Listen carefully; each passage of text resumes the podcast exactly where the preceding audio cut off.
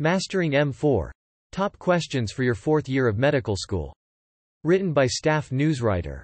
Published on September 21, 2023. How do I prepare for USMLE Step 2? This is likely going to be dictated by your institution. Traditionally, Step 2 of the United States Medical Licensing Examinations, USMLE, was taken between M3 and M4 year. And, historically, Step 2 was broken into two parts. Step 2 Clinical Knowledge is a multiple-choice exam that covers the application of the basic sciences highlighted in Step 1. Unlike Step 1, Step 2 test takers are given a numerical score. The other half of Step 2, Step 2 Clinical Skills, CS, a simulated patient exam, was permanently cancelled in 2020. The question most students ask is a simple one. What should I study? For Step 2 CK the dominant area is going to be internal medicine.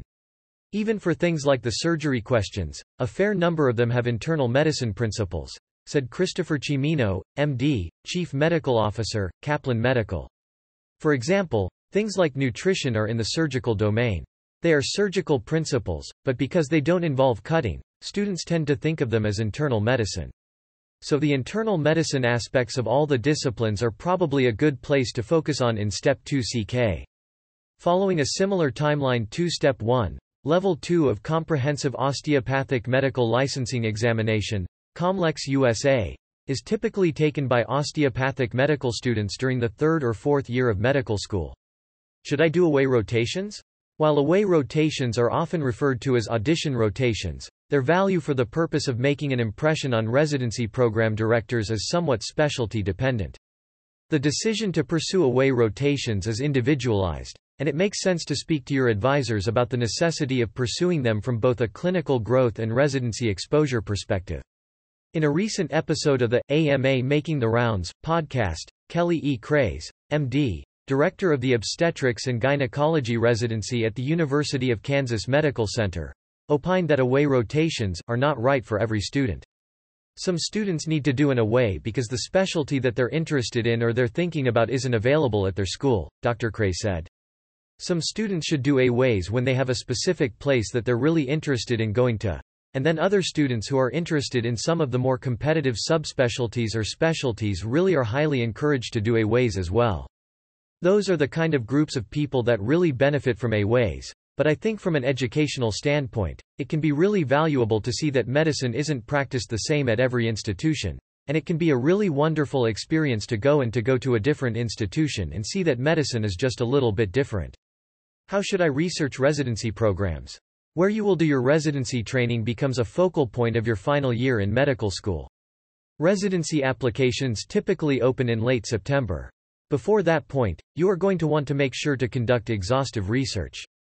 That's where FRIDA, the AMA Residency and Fellowship Database, and its profiles of more than 13,000 programs, all accredited by the Accreditation Council for Graduate Medical Education, ACGME, can help.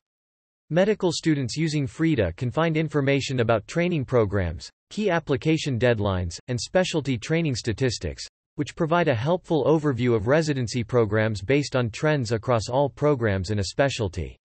Explore more than 180 specialties and subspecialties on FRIDA's Specialty Guide, which has expanded to include important training information such as graduates' career plans and specialty statistics.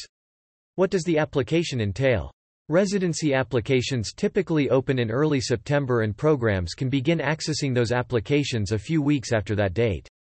When it comes time to submit your applications, some key tasks include finalizing letters of recommendation, crafting a personal statement and comprehensive CV, and obtaining your token for the Electronic Residency Application Service, ERAS, which transmits students' residency program applications and key information from their designated dean's office to program directors.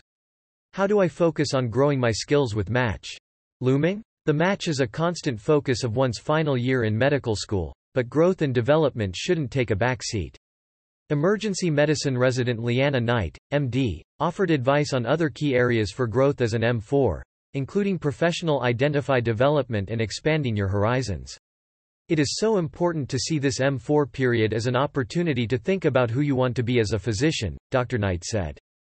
Who do you want to be to your patients and colleagues? Most importantly, who do you want to be for yourself? Fourth year, we spend so much time focused on the match. But the truth is you've already done the hard part before applications even begin. What should I expect during residency interviews? Since the onset of the COVID-19 pandemic, residency interviews have largely been held in a virtual format, and that looks like it will remain the case for the foreseeable future. Interview invitations can go out at the end of September and the most active weeks of invitation sending tend to be in mid-October. To feel good about your match prospects, the number of interview invitations you want to amass should be in double digits.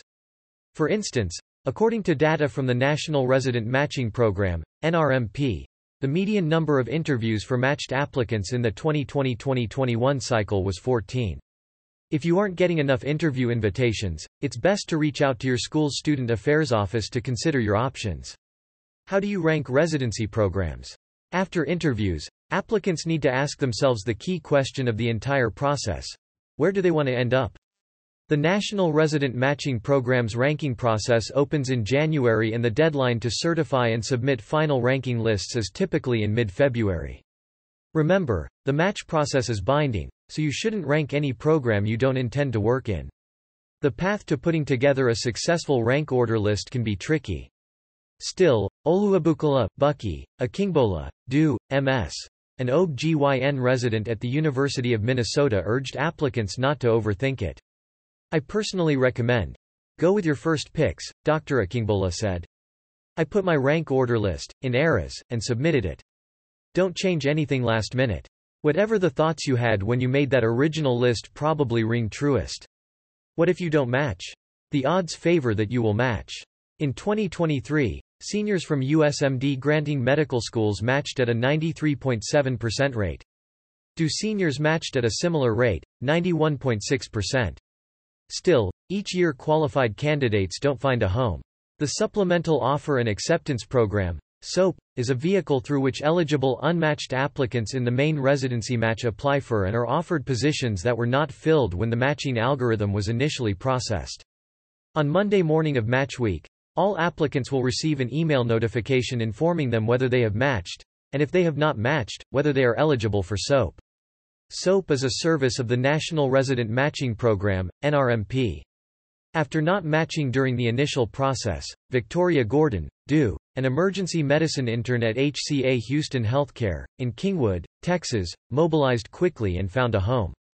It's okay to feel your feelings about not matching, but you also have to set yourself a time limit. Which sounds cruel, but you can't sit there and cry all day. You have to revamp your applications, Dr. Gordon said.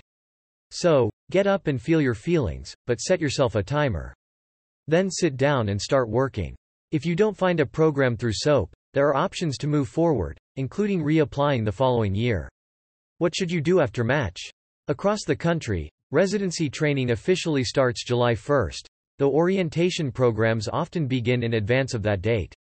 That leaves little time between the date when students get the news of their future home in mid-March and when they begin the next phase of their career.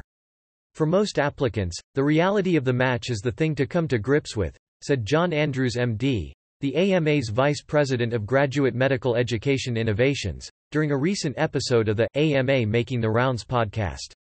Even if you matched your first choice, you suddenly realize that this is now a commitment and that this is the next phase of your professional development, he said. And that's both exciting and daunting. Some key tasks ahead include finding housing and taking time for self-care. The AMA's Facilitating Effective Transitions Along the Medical Education Continuum Handbook takes a deep dive into the needs of learners along the continuum of medical education, from the beginning of medical school through the final stage of residency.